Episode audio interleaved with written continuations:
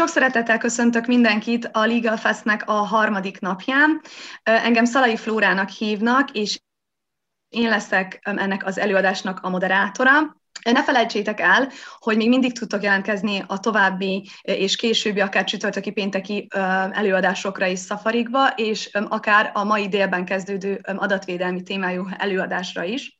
Sok szeretettel köszöntöm Rácz Ildikót, munkajogi szakértőt, aki a mai előadásunkat fogja tartani mégpedig a világjárvány hatását a munkajogra című előadását.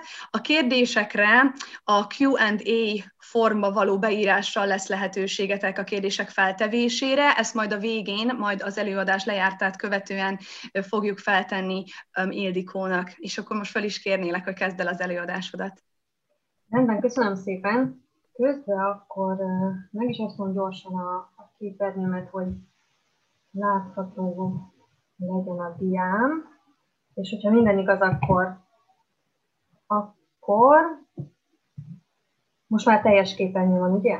Szuper, jó, rendben. Köszönöm szépen még egyszer, és én is sok szeretettel köszöntöm a, a hallgatóságot, ugye ezen az online Legal Festen. Én azért nagyon sajnálom, hogy, hogy erre most így nem személyesen kerül sor, mert azért ennek a, a rendezvénynek minden évben az az egyik nagy előnye, és tényleg egy hatalmas nagy lehetőség, hogy ugye online nem, nem online, hanem személyesen találkozunk, kapcsolatokat lehet építeni, beszélgetni lehet, úgyhogy, úgyhogy azért kár, hogy, hogy ez nem valósulhatott meg az idén. Viszont, hogy ez egy online formában azért mégis működik, egy szerintem egy nagyon szuper dolog, és, és az Arzboni ezt tényleg nagyon gördülékenyen és, és jól megoldotta, hogy, hogy így is működtessen ez a, ez a minden évben megrendezésre kerülő rendezvény. Na és hogyha már így eleget dicsértem őket uh, szembe tulajdonképpen, akkor kezdjünk is bele a, a, a mai témában.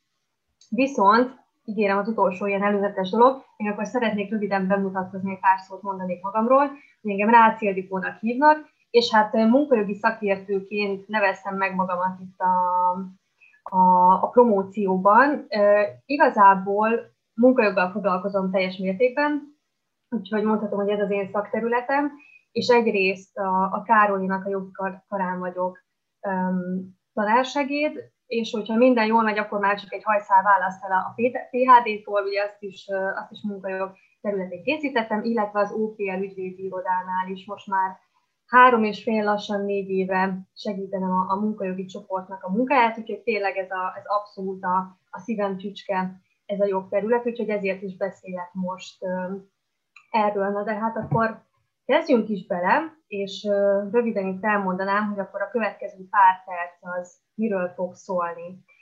Összességében azért azt szeretném jelezni, hogy, hogy inkább egy ilyen átfogó képet, egy ilyen probléma térképet szeretnék mutatni arról, hogy így az elmúlt bőfél évben ugye milyen változások történtek a munkajog területén a, a vírus miatt, tehát hogy részletekbe nem igazán tudunk belemenni, ugye pont azért, mert nagyon-nagyon sok kormányrendelet módosította ideiglenesen az MT-t, vagy egyes kapcsolódó törvényeket és rendelkezéseket. Tehát tényleg egy ilyen átfogó kép megalkotása a célja a mai előadásnak. Elsőként azért elfogom azt röviden mondani, hogy a munkajognak egyébként mik az alapjai, vagyis hát mik voltak a, a vírus előtt a, a szabályrendszerben. Aztán ezt követően a, ezeket a változásokat, ugye, amit említettem, egy ilyen jogtörténetszerűen fogom elmondani, ami azért is egy tényleg furcsa kifejezés, mert tulajdonképpen pár hónapos dolgokról beszélünk, de már is ilyen értelemben jogtörténetnek számít, hiszen ugye sok kormányrendelet már nem is hatályos. És ugye, amit mondtam, a, a legfontosabbakat szeretném majd kiemelni az ilyen rendelkezések közül, amik tényleg nagy vízhangot keltettek, vagy, vagy hát lényeges gyakorlati jelentőségük volt, és ebből, amit már most is előre, előre felhívom erre a figyelmet, ez majd az abszolút eltérésnek a, a kérdésköre lesz, ugye amikor az, az a kormányrendelet került bevezetésre, hogy kimondta, hogy az MP bármelyik részétől, ugye a felek megállapodása eltérhet a munkavállaló előnyére és hátrányára is, majd ez lesz egy nagyon érdekes szabály. És hát akkor végül ugye a jelenlegi helyzetről is azért beszélnék pár szót. Kifejezetten ugye a november 11-én megjelent ö, kormányrendeletről, ami ilyen távmunka rendeletnek ö, van becézve. És hát remélem, hogy nem szomorítok el senkit, de most ebben a, a következő jó néhány percben, amiről nem lesz szó, az a, az a home office, és így a távmunkának a, a szabályozása, mert ugye erről tegnap már volt egy, egy nagyon szuper előadás, úgyhogy nem szeretném ismételni a, a tegnap elhangzottakat, hanem, hanem ezt egy picit most így perifériára szorítva más szabályokat fogunk átnézni. Mert akkor kezdjünk is bele, és hát elsőként, akkor a, mondtam, hogy a munkajog alapjait szeretném röviden kifejteni azért, mert ugye majd a későbbiekben jelentősége lesz annak, hogy, hogy milyen rendszeren alapul a munkajogi szabályozás. Ugye ez egészen köztudott mindenki számára, hogy az MT a, a fő szabályunk, a fő törvény, ami, ami szabályozza a munkaviszonynak az egyes elemeit, és ugye ennek a törvénynek a megalkotásakor, most már 8 évvel ezelőtt, 2012-ben az volt az egyik célja, hogy a feleknek a szerződési szabadságát az előtérbe hozza. Tehát minél inkább ösztönözze azt a, a, a, ez a törvény, hogy a feleknek lehetősége legyen a, a, egyrészt az alkura és a, a szerződési szabadság kiteljesítésére, tehát hogy megállapodhassanak olyan dolgokban is, amit a törvény megenged. Tehát ugye ez egy ilyen ösztönző szerepe volt a, a, a jogalkotásnak, főleg egyébként itt a kollektív alkura tekintette, hogy ugye ez volt, a, ez volt a, az ösztönzője annak, hogy kollektív szerződéseket kössenek és alkot folytassanak. És ugye ezzel párhuzamosan tulajdonképpen az állami beavatkozás intenzitását is csökkenteni kívánta a, az MT. Ugye pont azért, mert hogy a felek szerződéses szabadságára akarta bízni a munkaviszony tartalmának a kialakítását, ugye minél inkább háttérbe akarta szorítani, hogy az állam konkrét nagyon pontos szabályokkal beleavatkozni a munkaviszonynak a, a, a formálásába. Tehát ugye ez volt a, az egész törvény megalkotásának a célja. De ugye emellett a, az MT nagyon sok eltérési lehetőséget enged a, a konkrét szabályok mellett a magától a törvénytől, és ezt sokszorként lehet hallani, hogy ugye a munkajogászokat, vagy a, vagy a munkajogot néha kicsit ilyen, ilyen hát nem is mondom, hogy lekicsinyűen, mert ez egy nagyon negatív kifejezés, de hogy sokszor azért így háttérbe szorítják, mondjuk teljesen mások területtel foglalkozók, mert hogy ott van az MT, ugye egy nagyon kicsi törvény, pár száz paragrafusból áll, úgyhogy nem is kell ugye sok szabályt alkalmazni. Ugye az egész munkajognak szerintem az az érdekessége, és ez a, ez a finomság benne, hogyha alkalmazzuk, hogy milyen, hogyan lehet eltérni a törvénytől. Tehát, hogy munkaszerződésben, kollektív szerződésben hogyan lehet másként rendelkezni, mint magában a törvényben benne van, és erre nagyon sok lehetőség van. Ez, ez jelenti a jogforrási rendszernek a, a hierarchiáját, hogy, hogy hogyan lehet változtatni a fennálló szabályokon. És ami majd említettem, a későbbiekben fontos lesz itt a kormányrendeletek tekintetében, az az a két szabály, hogy kollektív szerződés az MT-től mégpedig az MT második és harmadik részétől abszolút formában eltérhet, ami azt jelenti, hogy mind a munkavállaló előnyére és hátrányára is. Egyébként ez a második, harmadik rész ez azért fontos, mert ugye itt, itt vannak a, a munkaviszony fő ö, tartalmi elemei, munkaidő, munkabér, alanyok, megszüntetés, kárfelelősség, tehát minden ilyen szabálytól kollektív szerződés főszabály szerint eltérhet a munkavállaló előnyére és hátrányára is. Ugye ezzel szemben a munkaszerződés, ugye a felek közötti egyéni megállapodás, az, az relatív, diszpozitív irányban módosíthatja a törvényi szabályokat, ami annyit jelent, hogy csak a munkavállaló javára lehet eltérni az MT második részétől. Tehát látható a, a különbség, hogy ugye a munkaszerződés az egy egyéni munkavállalónak, ugye egy egyedül álló kis gyenge munkavállalónak, hogyha így, így, így fogalmazzuk meg a, a, a saját szerződés, ami egy kollektív szerződésnél van lehetőség nagyobb igényt is érvényesíteni. Tehát ugye ezek az alapvető szabályok, hogy mi hogyan térhet el az MT-től. És akkor megyünk tovább, és mindenki képzelje magát 2020. február, március elejére, hogyha, hogyha emlékeznek, emlékeztek, akkor, akkor még nem volt semmiféle közhatalmi rendelkezés, nem volt korlátozás, veszélyhelyzet bevezetve, csak azért érződött már a levegőben, hogy itt van ugye ez a, ez a járvány, ez a vírus helyzet, ami hazánkat is el fogja érni, változtatásokat kell majd eszközölni mindenféle jogterületen, és hát ugye ebben a, a bizonytalan helyzetben a munkáltatóknak pusztán saját mérlegelési ö, döntésükből adódóan kellett más, jogszab, más szabályokat meghozniuk, tehát saját döntésükön alapult az, hogy ö, egyes korlátozó intézkedéseket bevezetnek a, a munkahelyeken. Kifejezetten ilyen volt az egészséges és biztonságos munkakörnyezetnek a fenntartása, és ugye itt a ezzel kapcsolatos tájékoztatás. Um, ugye itt a leggyakrabban még az fordult elő, hogy kihelyezték ezeket a készfertőtlenítő blokkokat, kiplakátolták ugye mindenhová, hogy a másfél méteres távolságot tartani kell. Uh, ugye itt az egészségügyi kockázatok felmérése körében munkáltatók azt uh, ellenőrizték, vagy újraértékelték, hogy, hogy uh, ugye ez a távolságtartás hogyan tartható a munkahelyeken, egy irodában nagyon sokan ültek egy helyen, akkor, akkor ugye megritkították a, a, az elhelyezkedések számát, tehát minden ilyen, ilyen egészségügyi kockázatot ugye újra értékeltek. És akkor e, ezen, ezen belül a megelőzéshez és a védelemhez szükséges tárgyi feltételeket biztosították, kesztyű, maszk, bármilyen ilyen eszköz, amire, amire szükség volt. Itt ebben az időszakban még az történt, hogy üzleti célú utazásokat a kiküldetéseket megszüntettek, vagy korlátozták, illetve sok esetben már a rendezvényeket is elhalasztották.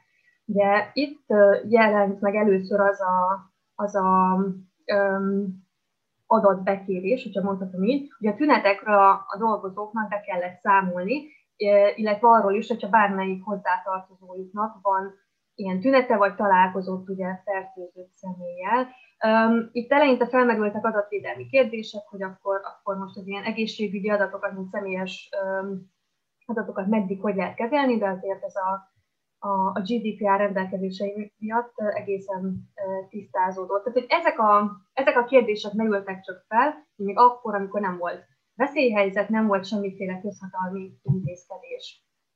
Ugye, um, március 11-én, hogyha jól emlékszem, akkor bevezették a, a veszélyhelyzetet, ugye ezt elrendelte a, a kormány, és ugye ennek körében hirtelen nagyon sok mindent lezártak, nagyon sok munkáltatónak ugye be kellett zárni az ilyen rendezvények, éttermek, hasonlóképpen, mint most, most, csak ugye akkor az volt a, az egésznek a, a a, a problémája, hogy nagyon hirtelen, meglepetésszerűen törtek elő ezek a rendelkezések, és ugye senki nem volt arra felkészülve, hogy hogyan lehet eljárni. Most már azért ugye így a tavaszi történések után sokkal több a tapasztalat, hogy, hogy mi lehet egy megfelelő lépés.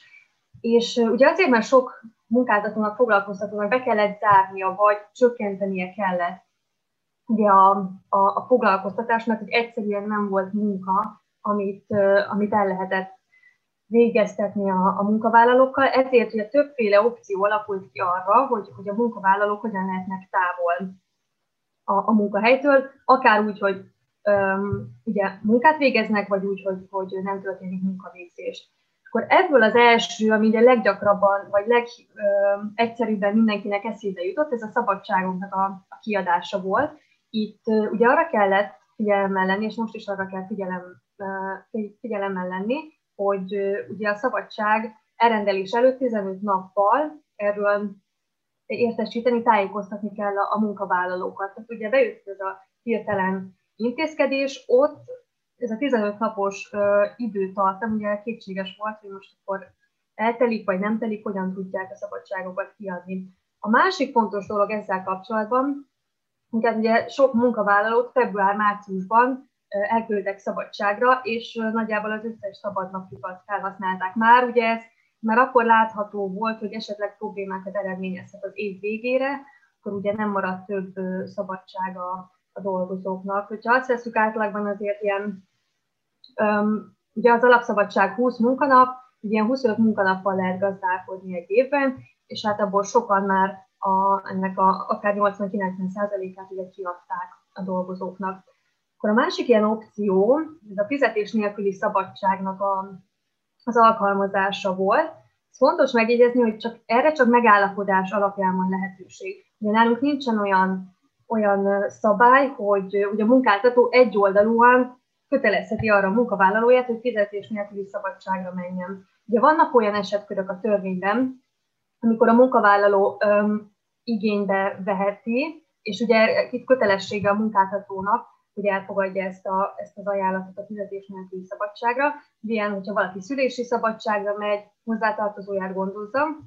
Viszont olyan esetkör nincsen, hogy a munkáltató egy oldalon valakit elküldjön ilyen fizetés nélküli szabadságra. Itt látható a idézőjelben az a, az MT hivatkozás, ami az alapot megadja nekünk, hogy a felek megállapodása alapján a munkáltató mentesítheti a munkavállalót a rendelkezésre állási kötelezettség alól. Tehát itt tulajdonképpen erről van szó. Tehát, hogyha a felek megegyeznek, akkor x időre fizetés nélküli szabadságon van a munkavállaló. Ugye ebben az időszakban a munkaviszony az ugyanúgy fennáll, viszont ami így hátrányos dolgozói szempontból, az az, hogy a biztosítás szünetel ezen időtartam alatt.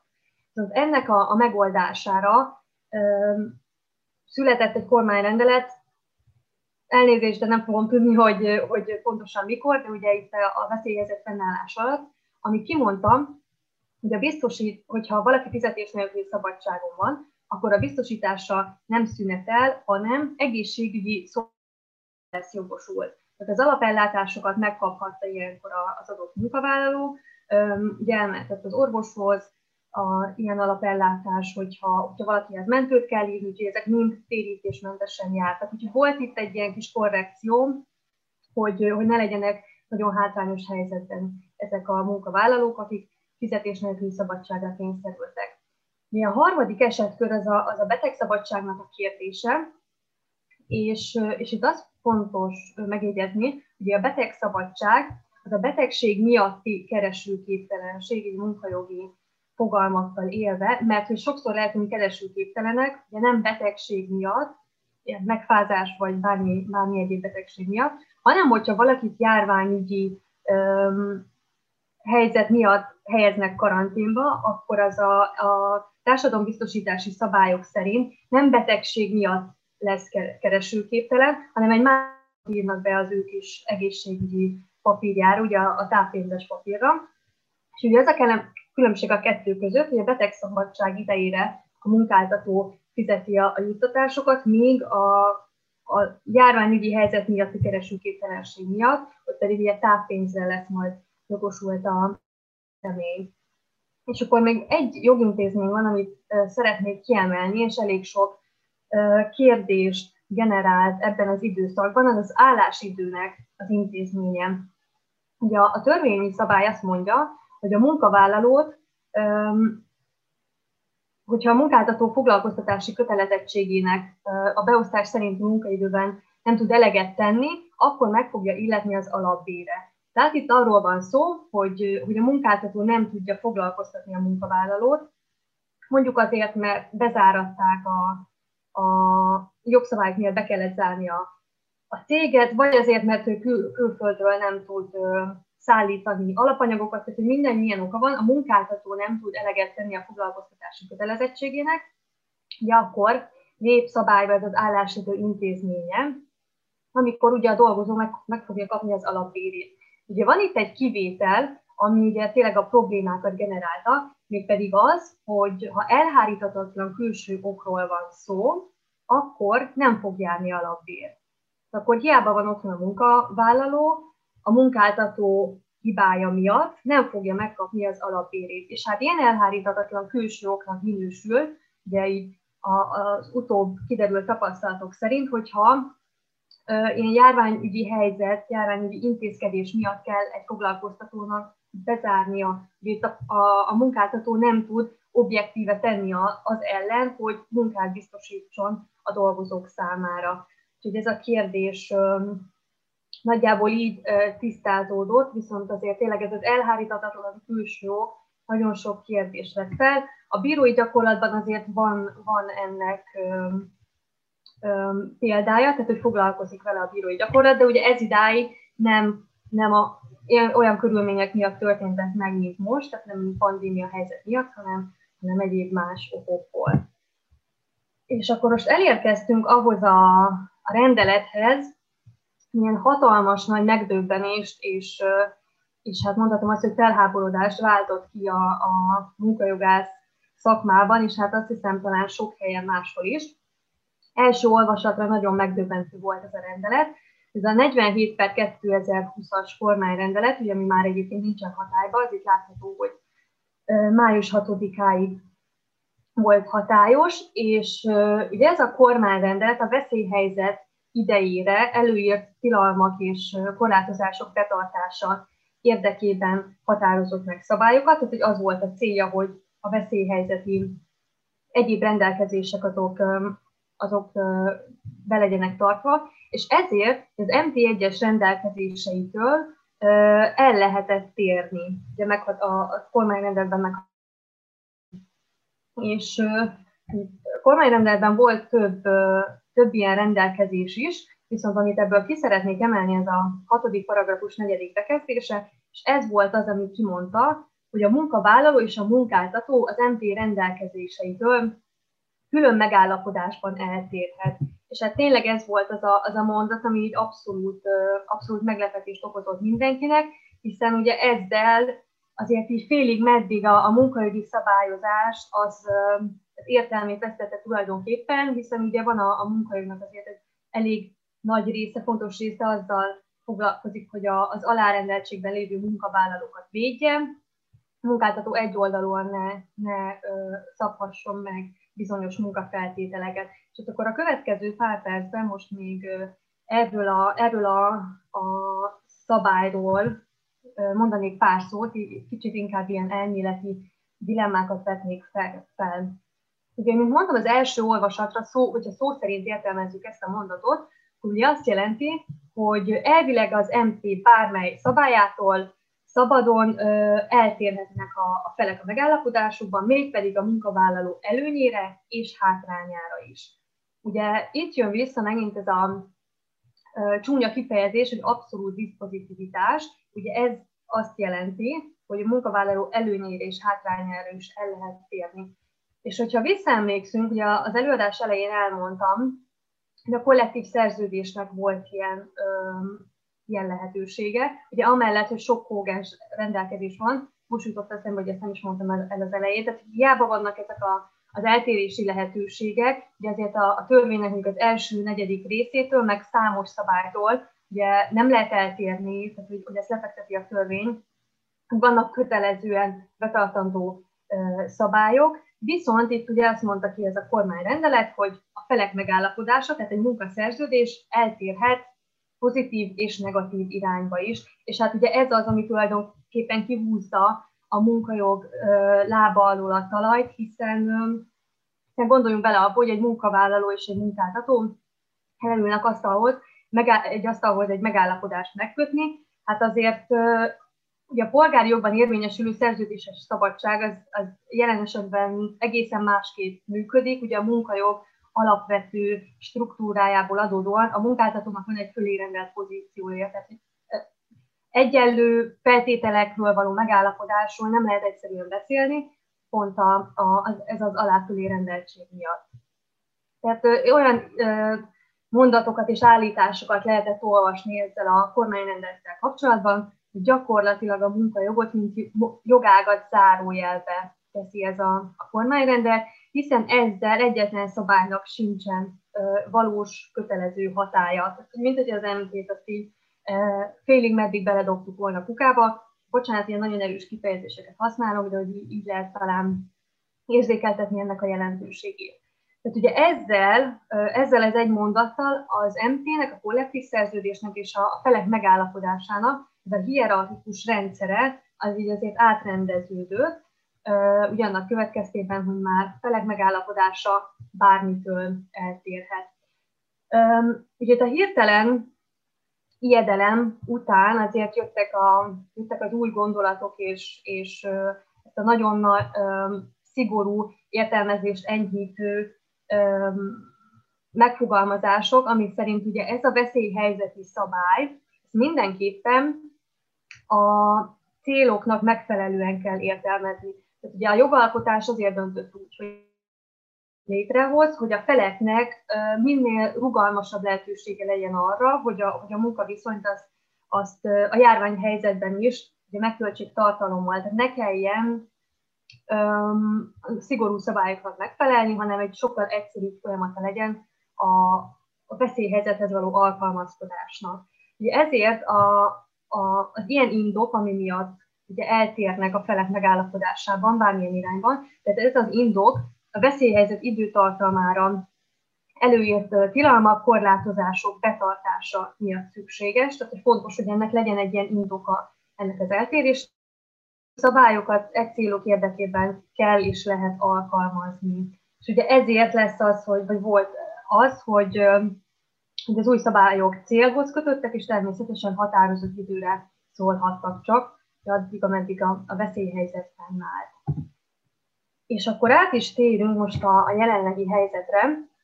Ugye említettem, hogy, hogy november 11-én nagyjából egy hete megjelent egy kormányrendelet, ami a veszélyhelyzet során a távmunkával kapcsolatos szabályokról szól. Ennek a rendeletnek három nagyobb része van, ugye ez most is, most is hatályos, ugye? Az első az a munkavégítelemmel kapcsolatos szabályokra vonatkozik, és kimondta a kormányrendelet, a munkavédelmi törvénynek a távmunkára vonatkozó speciális szabályai nem kell alkalmazni. De mit jelent ez? Nyilván mindenki majd, hogyha, hogyha pontosabban érdekli, fellapozza az MVT-nek a, a 86 per 5-ös, 86 per A, bocsánat, szakaszát.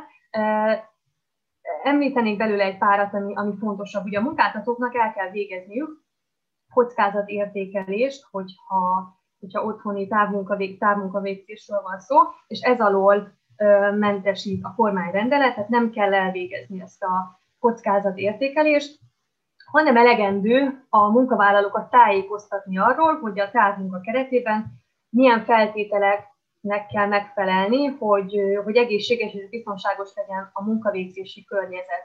Tehát el kell mondani, hogy ha valaki a számítógép előtt dolgozik, milyen világításnak kell lennie, milyen magason legyen a, a monitor, ezek, ezekről csak tájékoztatni kell, mert korábban ezt a, vagy hát a, a normál szabályok szerint hogy a munkáltatónak erről dokumentációt kellett bekérni, általában ugye ez úgy történt, hogy fényképes dokumentációt küldtek be a munkavállalók. Tehát, hogy a MVT-ben lévő szabályokat nem kell alkalmazni, és ugye ezek miatt például a munkavállaló választhatja meg a munka végzésének a helyét. Ugye most, hogy azért elég sok vendéglátóhely, kávézó van, nem lehet leülni és ott fogyasztani. Ugye ezért annak a lehetősége most nincs is meg, hogy a munkavállaló megválasztja a munkavégzési helyét, és elmegy egy ilyen, egy ilyen vendéglátóhelyre vagy, vagy kávézóba dolgozni. Tehát hogy azért ez elég, eléggé leszűkíti a mostani környezet a, a lehetőségeket arra, hogy a munkavállaló csak otthon dolgozzon. Ugye ez a rendelkezés, ez a kormányrendelet nem, nem szól arról, hogy, hogy mi lesz a továbbiakban a munkáltató kártérítési felelősségével. Ugye az egy, az egy dolog, hogy a munkáltatónak most a, a, a, az MBT-nek a távmunkára vonatkozó szabályok nem kell alkalmazni, tehát ez egy ilyen könnyítés, viszont ugye ezt nem lehet azért azzal párhuzamba vonni, hogy innentől kezdve nem is lesz felelős a, a távmunkában történt balesetekért, a munkahelyi balesetért. Ugyanis öm, enyhítő körülmény nyilvánvalóan az, hogy a, hogy a, hogy a munkáltató csak tájékoztat, de hogyha esetleg mégis valami baleset történik a munkavállalónak a, a munkahelyén, ami ugye itt az otthona, akkor azért azt figyelembe kell venni, hogy a munkáltató hogyan tájékoztatta a munkavállalót. Megfelelő volt-e ez a tájékoztatás arra nézve, hogy ő biztosan tudja, hogy, hogy milyennek kell lenni a, a munkavégzési környezetnek, és hát ugye itt azért az okokozati összefüggés vizsgálni az elég nehézkes lenne egy, egy bírósági van. Úgyhogy itt a kártérítési felelősség kérdése az, az, az nagyon érdekes, hogy hogyan alakulhatna majd, majd a jövőben, de hát erről ugye egyenlőre nincsen válaszunk. Azt lehet mondani, hogy, hogy itt a, a munkáltatónak esetleg kisebb, munkáltató esetleg kisebb mértékben lesz felelős, de a felelősségét nem lehet kizárni. És akkor a második kérdéskör, amiről a, a kormány, kormányrendelet szól, ez a költségtérítés. Ugye erről már lehetett sok-sok hírt hallani, talán még a nyáron is, akkor, akkor jelent meg először, hogy lesz ez a rezsi általánynak becézett dolog, ugye a távmunkánál. És ugye ez az akkori szabályok megfelelően került rendeletbe, mégpedig azt mondja a, a kormányrendelet, hogy a távmunkavégzés keretében felmerülő költségeket igazolás nélkül el lehet számolni. Valójában ez a rendelkezés csak egy ilyen elszámolást megkönnyítő dolog, hiszen nem kötelező adni a munkavállalóknak ilyen általány költségtérítést, ez a 16.100 forint a, a maximuma, hanem ugye azért egyszerűbb talán munkáltatói oldalról is, meg munkavállalói oldalról is, hogy nem kell minden egyes számlát benyújtani és költséget ugye igazolni a, a távmunkavégzés keretében felmerülő költségek miatt. Tehát, hogy valójában ez egy ilyen egyszerűsítő rendelkezés. És akkor van a harmadik témakör, amiről ez a kormányrendelet szól, ez a rugalmas távmunka távmunkának a, a szabályai. Azt mondja ki, hogy az MP1-es részét, a 196. paragrafus, azt eltérően lehet alkalmazni rugalmasan, mégpedig úgy, hogy a felek eltérhetnek az ott foglaltaktól. Az MP-nek ez a része valójában azt írja le, az egyik legfontosabb szabály, hogy ugye a távmunka végzést az munkaszerződésbe kell foglalni, tehát ez mindenképpen egy munkaszerződéses megállapodás. És hogyha most azon gondolkozunk el, hogy, hogy ettől a felek eltérhetnek megállapodásba, ugye ez így érezhetjük, hogy azért olyan sok ilyen gyakorlati plusz nem ad az eddigiekhez, hiszen eddig ugye meg kellett állapodni munkaszerződésbe, most maximum az lesz a különbség, hogy nem kell munkaszerződést módosítani távmunkavégzéshez, hanem elég egy egyszerű megállapodás, de hát ugye az is egy, egy valós megállapodás lesz, csak nem egy munkaszerződés módosítás. Úgyhogy igazából ez a, ez a rendelkezés, hogy el lehet térni a távmunkavégzés szabályaitól, a felek megállapodásában, valójában nem sokat segít hozzá sajnos ahhoz, hogy, a, hogy így a, a gyakorlati távmunkás problémákat ö, rendezze, vagy, vagy véglegesen megoldja. Ö, meglátjuk, hogy tényleg a következő hetekben, hónapokban hogyan fognak élni a felek ezzel a, a lehetőséggel. És hát akkor zárásként um, annyit szeretnék így összességében megjegyezni, hogy azért az, az látszódik, főleg az elmúlt fél órában elhangzottakból, hogy, hogy a jogrendszerünk, most ugye kifejezetten a munkajog, ez mennyire egy törékeny dolog, mennyire egy képlékeny rendszer, hogy egy-egy ilyen körülmény, ami, ami bekövetkezik, ugye, akár napról napra történnek, történhetnek ilyen változások, mennyire megrengetheti az alapokat is, és átírhatja az összes szabályrendszert, úgyhogy erre azért, azért jó figyelni, hogy, hogy milyen egy-egy tényleg környezeti, akár környezeti változás is átalakíthatja a szabályokat. Úgyhogy én ennyit szerettem volna így első körben elmondani. Köszönöm szépen mindenkinek a figyelmet, és hát akkor remélem, hogy lesznek kérdések. Köszönjük szépen. Igen, most pont akkor. Jó, érkezett is egy kérdés. Az lenne az első, hogy te hogy látod, ha nem állapodnak meg a felek távmunka alkalmazásában, és nem is élnek az eltérő megállapodás lehetőségével, vagyis valószínűleg nem beszélhetünk távmunkáról, akkor szerinted alkalmazható a 487 per 2020-as kormányrendelet szerinti két kedvező rendelkezés mezei home office-ban dolgozók esetében. Van esetleg tapasztalatod a járványhelyzet alattiak miatti jogvitáról? A négy, köszönöm szépen a kérdést egyébként. A négy 87 per 2020-as, bocsánat, ezekkel a számokkal sosem vagyok egészen tisztában, az, az most nem is tudom őszintén szóval hirtelen, hogy melyik rendet, megvan nekem nyitva, de abban lehet, hogy kérnék majd egy kis segítséget a kérdezőtől, hogy, hogy az, az akkor milyen szabályokat tartalmaz, de, de én úgy gondolom, hogy ugye nem állapodnak meg a felek távmunkavégzésben, és ugye nem is, nem is rendelkeznek erről, csak mondjuk azt gondolom, hogy itt az a, a kérdésnek a lényeg, hogy a munkavállaló csak elkezd otthonról dolgozni, nincsen semmiféle megállapodás alapja, akkor ugye, hogyha ez egy folyamatosabb dolog lesz, tehát hogy egy ilyen rendszeres munkavégzésé alakul át, amikor a felek elfogadják azt, hogy, hogy így történik a, a munkavégzés, tehát nincsen, nincsen semmiféle vita köztük abban, hogy most akkor be kell menni dolgozni, vagy nem kell bevenni dolgozni. Ugye ez itt tulajdonképpen ráutaló magatartással átalakulhat egy, egy távmunkás foglalkoztatássá, véleményem szerint. Tehát, hogyha nincsen megállapodás, és eltelik egy, egy húzamosabb idő, akkor ez, ez távmunkának is minősülhet.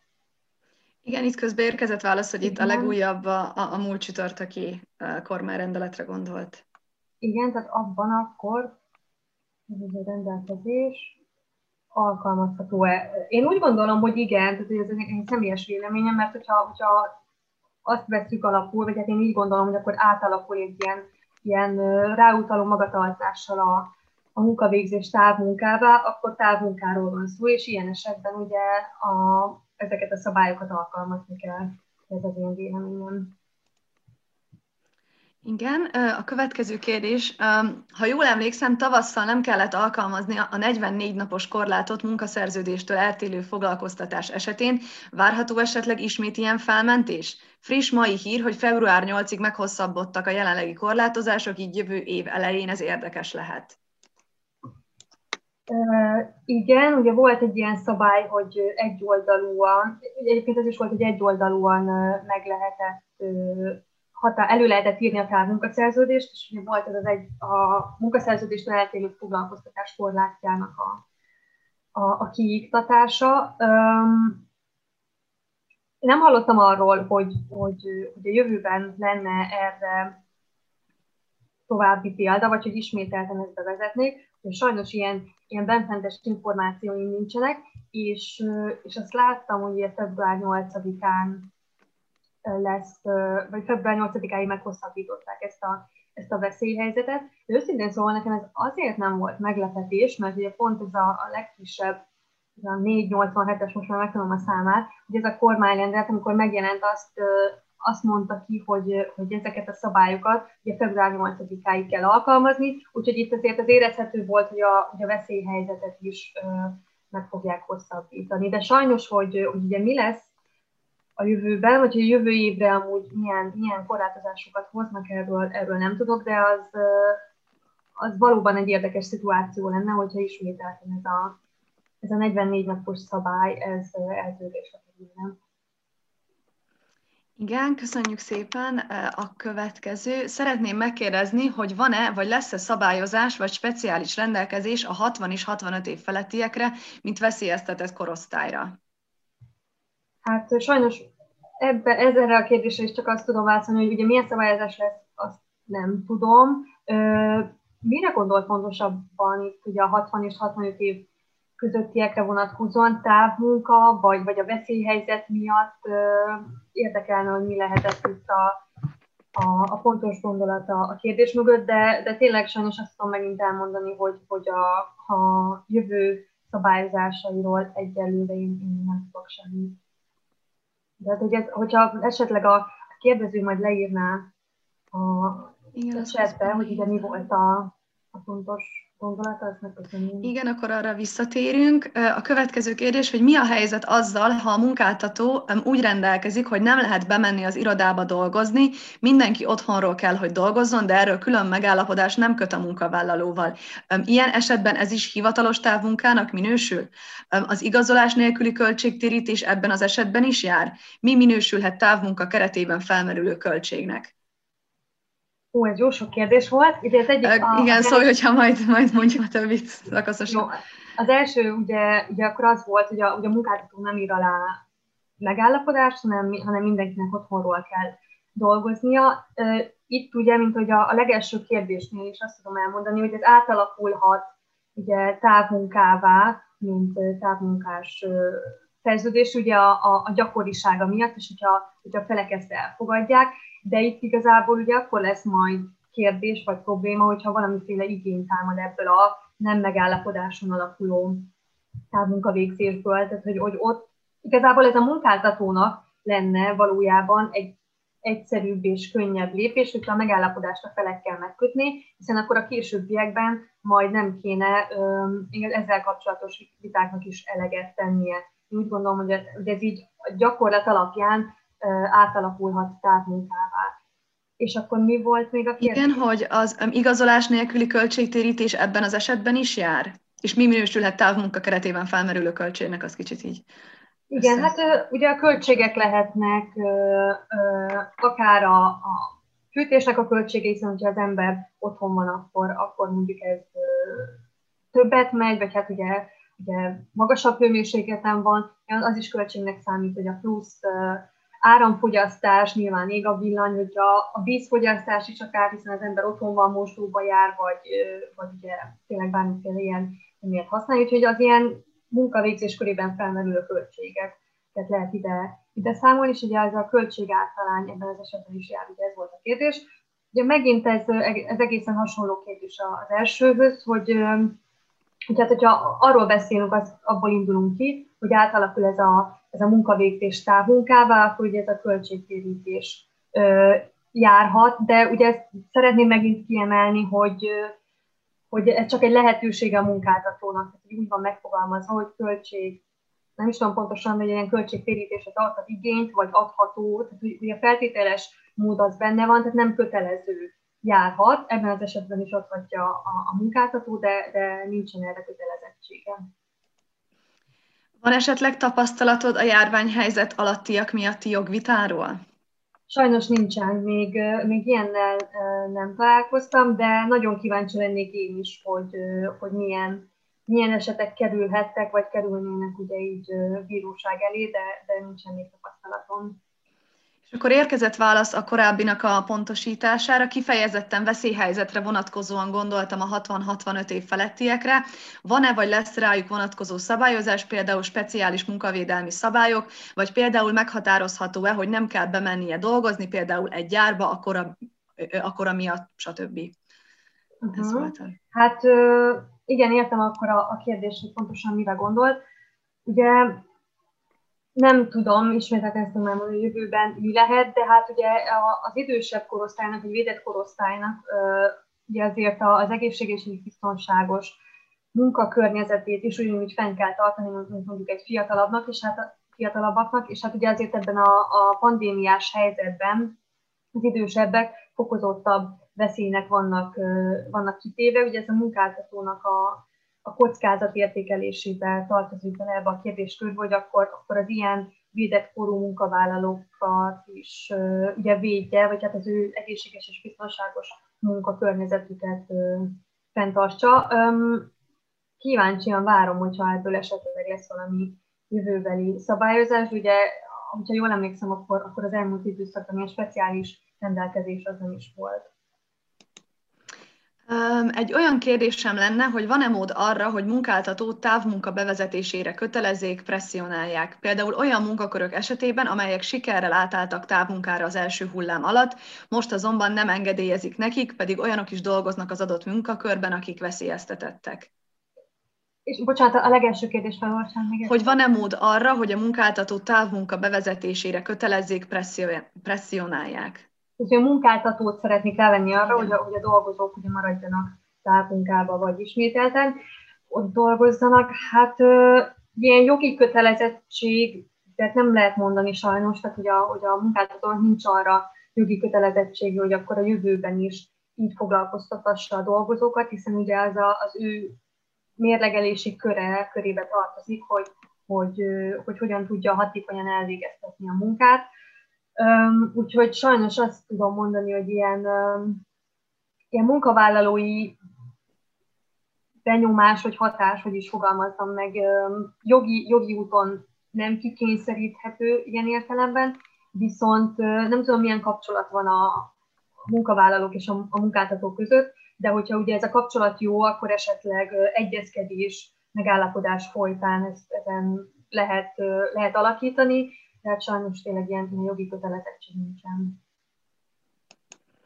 Mik a tapasztalataid, hogyan próbálják meg a munkáltatók kezelni az olyan eseteket, amikor a munkavállalók a járvány szempontjából veszélyes minősítésű országba utaznak, vagy például olyan országba, ahol az európai szabályokhoz képest lényegesen kevésbé szigorú korlátozásokat alkalmaznak? Akkor ez a, gondolom a jelenlegi helyzetre vonatkozik, de hogyha jól tudom, akkor most ez még érvényben van, hogy, hogy, hogy valaki piros vagy sárga, nem tudom, most vannak ezek az országbesorolások, ugye ilyen államból hazatér, akkor, akkor hatósági karanténba kell kerülnie. Én úgy tudom, hogy, hogy ez a szabály most még ugye érvényes, és hogyha, hogyha a munkavállaló ilyen helyről hazatér, hát akkor ugye otthon kell maradnia, tehát munkavégzés miatt nem, tehát nem mehet be a, a, a munkahelyére. Úgyhogy, úgyhogy ez ilyen értelemben kereső képtelenségnek fog számítani. Van esetleg tapasztalatod a praxisodból um, otthoni munkaválság esetről? Um, azt kell mondjam, hát sajnos és szerencsére, de nincsen. Tehát, hogy, hogy ilyennel nem találkoztam még, hogy milyen ugye, otthoni balesetek történhetnek, főleg itt az elmúlt időszak. Mondjuk fokozottabb volt ennek a, ennek a, a lehetősége, hogy bármilyen felmerül, de, de tényleg szerencsére nem, nem találkoztam még ilyennel.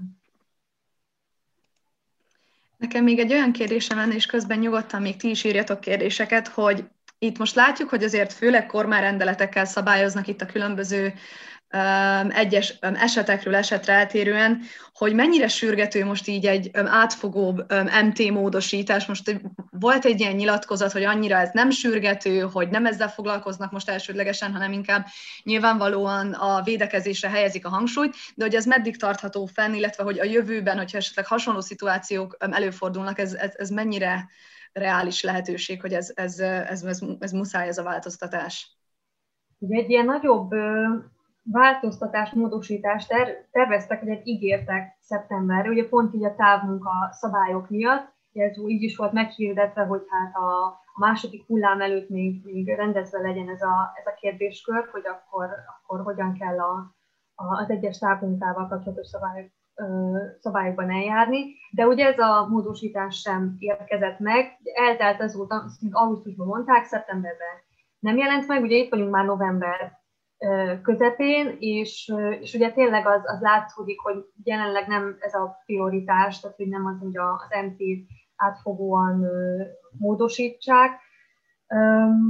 De hát ugye ez főleg ez a távmunka, meg, meg így a, az, a, a technológia változása miatt ezt a, az ilyen jellegű munkavégzéseket azért célszerű lenne úgy szabályozni, hogy a gyakorlati kérdéseknek is megfeleljen, és ez ilyen értelemben sürgető, tehát hogy mivel egyre többen használják az ilyen, ilyen munkavégzési formákat, ezért, ezért jó lenne így a, a, jogkérdések tisztázása miatt ezt szabályozni, úgyhogy, úgyhogy szerintem ezt mindenki várja, hogy megtörténjen.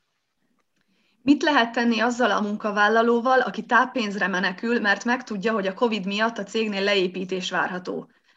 És mit tehet a munkáltató, ha meg szeretne szabadulni a munkavállalótól felmondással, de akkor ez, a, ez majd a második kérdés.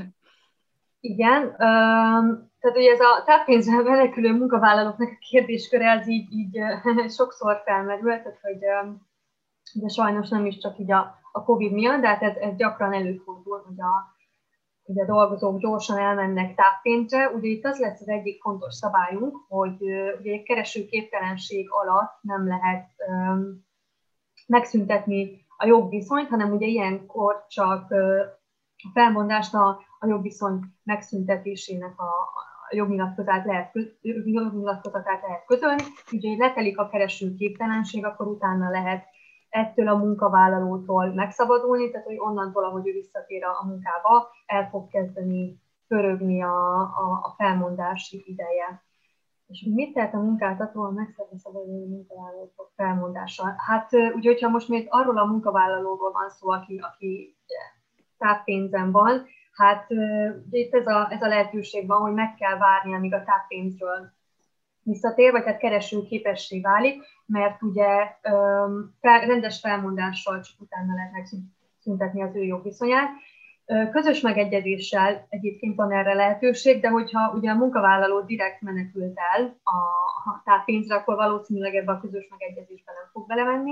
Én ezt feltételezném. A másik lehetőség pedig ugye az lenne, hogy azonnali hatályú felmondással megszüntetik a jogviszonyát, viszont azért ez egy nagyon rizikós dolog, és mindig az azonnali hatályú felmondások rejtenek a magukban a legtöbb bizonytalanságot, hiszen ott tényleg lényeges, súlyos, szándékos kötelezettségszegésnek kell történnie, amit, amit egy munkáltatónak nagyon fontosan és részletesen meg kell indokolnia. Úgyhogy hát ilyen helyzetben sajnos tényleg a, az a leg, leg jobb megoldás ilyen értelemben, hogy megvárjuk, amíg a, a munkavállaló visszatér a, a keresőképtelenségéről. Köszönjük szépen, és még nekem lenne egy kérdésem, hogy ugye neked, ha jól tudom, a kutatási területed, ez a digitalizációnak a hatása a munkajogra, és hogy, hogy most a mostani helyzetben főleg, hogy azért akik home office-ba mennek, mindenképpen szembesülnek itt a technikai eszközökkel, vagy éppen a, amiket használniuk kell, akár amit a munkáltató biztosít nekik, vagy előír, hogy ez mennyiben változott, hogyha ezt valaki nem tudom, kutatta tavalyi évben, amikor annyira lehet, hogy a, a felhasználók nem voltak olyan gyakoriak, mint most, ugye, hogy, hogy ebben van-e valami valamilyen változás? Hát igazából ugye én itt a diszertációmban, mint digitalizációs munkai kapcsolatában nem kifejezetten ezzel foglalkoztam, hanem inkább az ilyen új, újfajta munkavégzésekkel, úgyhogy ezt így nem, nem kutattam részletesen, viszont ugye az, az, az egyértelműen tisztán tapasztalható, hogy, hogy itt az egy-egy gyakori távmunkavégzés miatt ugye dolgozók is, úgy mint felhasználók sokkal tájékozottabbak lesznek, és, és jártasabbak az ilyen, ilyen jellegű technikai eszközöknek a, a használatában. Most már szerintem mai napra szinte mindenki megtanulta a Zoom-ot, vagy a, vagy a Microsoft Teams, vagy bármelyik ilyen, ilyen alkalmazást használni, ugye mindannyian tudunk képernyőt megosztani, meg, meg tényleg VPN-hez csatlakozni, úgyhogy, úgyhogy ezek így nagyon elterjedtek és, és használtak lettek. Látsz esetleg trendet a gig economy-ból való visszatérésre a nagyobb szociális biztonságot nyújtó klasszikus munkaviszony felé, most kifejezetten a járványhelyzetre tekintettel? Hogy a, hogy a gig economy-ból vissza a, a biztosba, ugye? A klasszikus munkaviszony felé, igen. Hát én úgy gondolom, hogy azért még, még odáig se jutottunk el, sajnos vagy nem sajnos, ez, ez egyéni értékelés kérdése, hogy, hogy a gig platform munkavégzés az, az egy ilyen általános dolog legyen, sőt, egyébként egyes területeken, ugye mint az ételfutárok, biciklis futárok vagy dobogóval, ugye ez egy nagyon, nagyon népszerű munkakör lett itt az elmúlt időszakban, hiszen ugye a legtöbb étterem kiszállítással dolgozik, tehát ilyen, ilyen szempontból talán és egy picit felerősödött ennek a fajta munkavégzésnek az elterjedése, de azért nyilván még, még ez nem egy általános dolog, és hát, hogy innen egyszer majd oda kanyarodunk, hogy, hogy ezek a, a munkavégzési formák mégis inkább a, a klasszikus felé alakulnának vissza, hát őszintén szólva én még úgy látom, hogy, hogy egyelőre inkább a, a rugalmasodás és a lazulás lesz a, a jövőnek a szelet, hogy inkább a munkaviszonyok ebbe az irányba hajaznak, de amikor nyilván ez majd elér egy olyan szintet, hogy, hogy, hogy a dolgozók megelégelik azt, hogy nincsen biztonság a, és a garancia a munkavégzés mögött, akkor át fog, vissza fog alakulni a, a tradicionálisba. Egyébként ez egy jó kérdés felvetés volt, köszönöm szépen, nem tudom, hogy kitől jött, de hogy ilyen értelemben még, még nem is gondolkoztam, nem is gondoltam itt a, a platform munkavégzésen. Az elektronikus aláírásokkal kapcsolatosan mi a tapasztalat? Itt kifejezetten a DocuSign-ra gondolok. Mennyire elismert ez az aláírási forma PTK, al, PTK alapján, a gyakorlat alapján? Erről tudni kell, hogy nem egy hiteles aláírás forma, viszont nagyon sok cég használja a gyakorlatban. Uh-huh. Hát én igazából ezt a DocuSign uh, nem ismerem, tehát nem, nem használtam még, uh, viszont ugye a, a a munkajogban, a munkajogi jognyilatkozatoknál egyébként a, a törvény nem határozza meg, hogy, hogy ugye fokozott biztonságú elektronikus aláírással készüljön el egy elektronikus dokumentum, mert az MT-ben három feltétele van annak, hogy egy ilyen elektronikus dokumentum ö, írásbeli ö, jognyilatkozatnak minősüljön. Ugye az, hogy a tartalom visszaidézése visszaidézésére alkalmas legyen, hogy a nyilatkozattevő személye és a nyilatkozat időpontja azonosítható legyen, és egyébként mondjuk ezen sok vita megy, hogy akkor most és már nem, inkább azt mondom, hogy korábban ment, hogy az MP-nek és most a PTK-s szabályoknak kell, kell megfelelnie, de nem, tehát hogy az MT-ben van egy ilyen könnyítő szabály, úgyhogy hogyha ezt a DocuSign-t alkalmazzák a, a felek, lehet, hogy ez, ez megfelel neki, csak sajnos hogy konkrétan nem tudom biztosan mondani, mert hogy, mert hogy nem láttam még ezt, a, ezt az alkalmazást. Köszönjük szépen, nem tudom, még valakiben esetleg felmerült-e bármilyen kérdés, még megnézem a cseten, hogy esetleg azt látom, hogy ott is érkezett, de az közben feltételre került. Akkor szerintem köszönjük szépen mindenkinek a részvételt és az előadást is. Nagyon köszönjük a kérdéseket és a rájuk adott válaszokat. Mindenkinek további szép napot kívánok, és ne felejtsétek el, hogy, hogy még a mai, holnap és holnap utáni előadásokra és szafarikra is tudtok jelentkezni. Köszönjük szépen mindenkinek a részvételt. Én is köszönöm. Viszlát, Sziasztok, viszlát!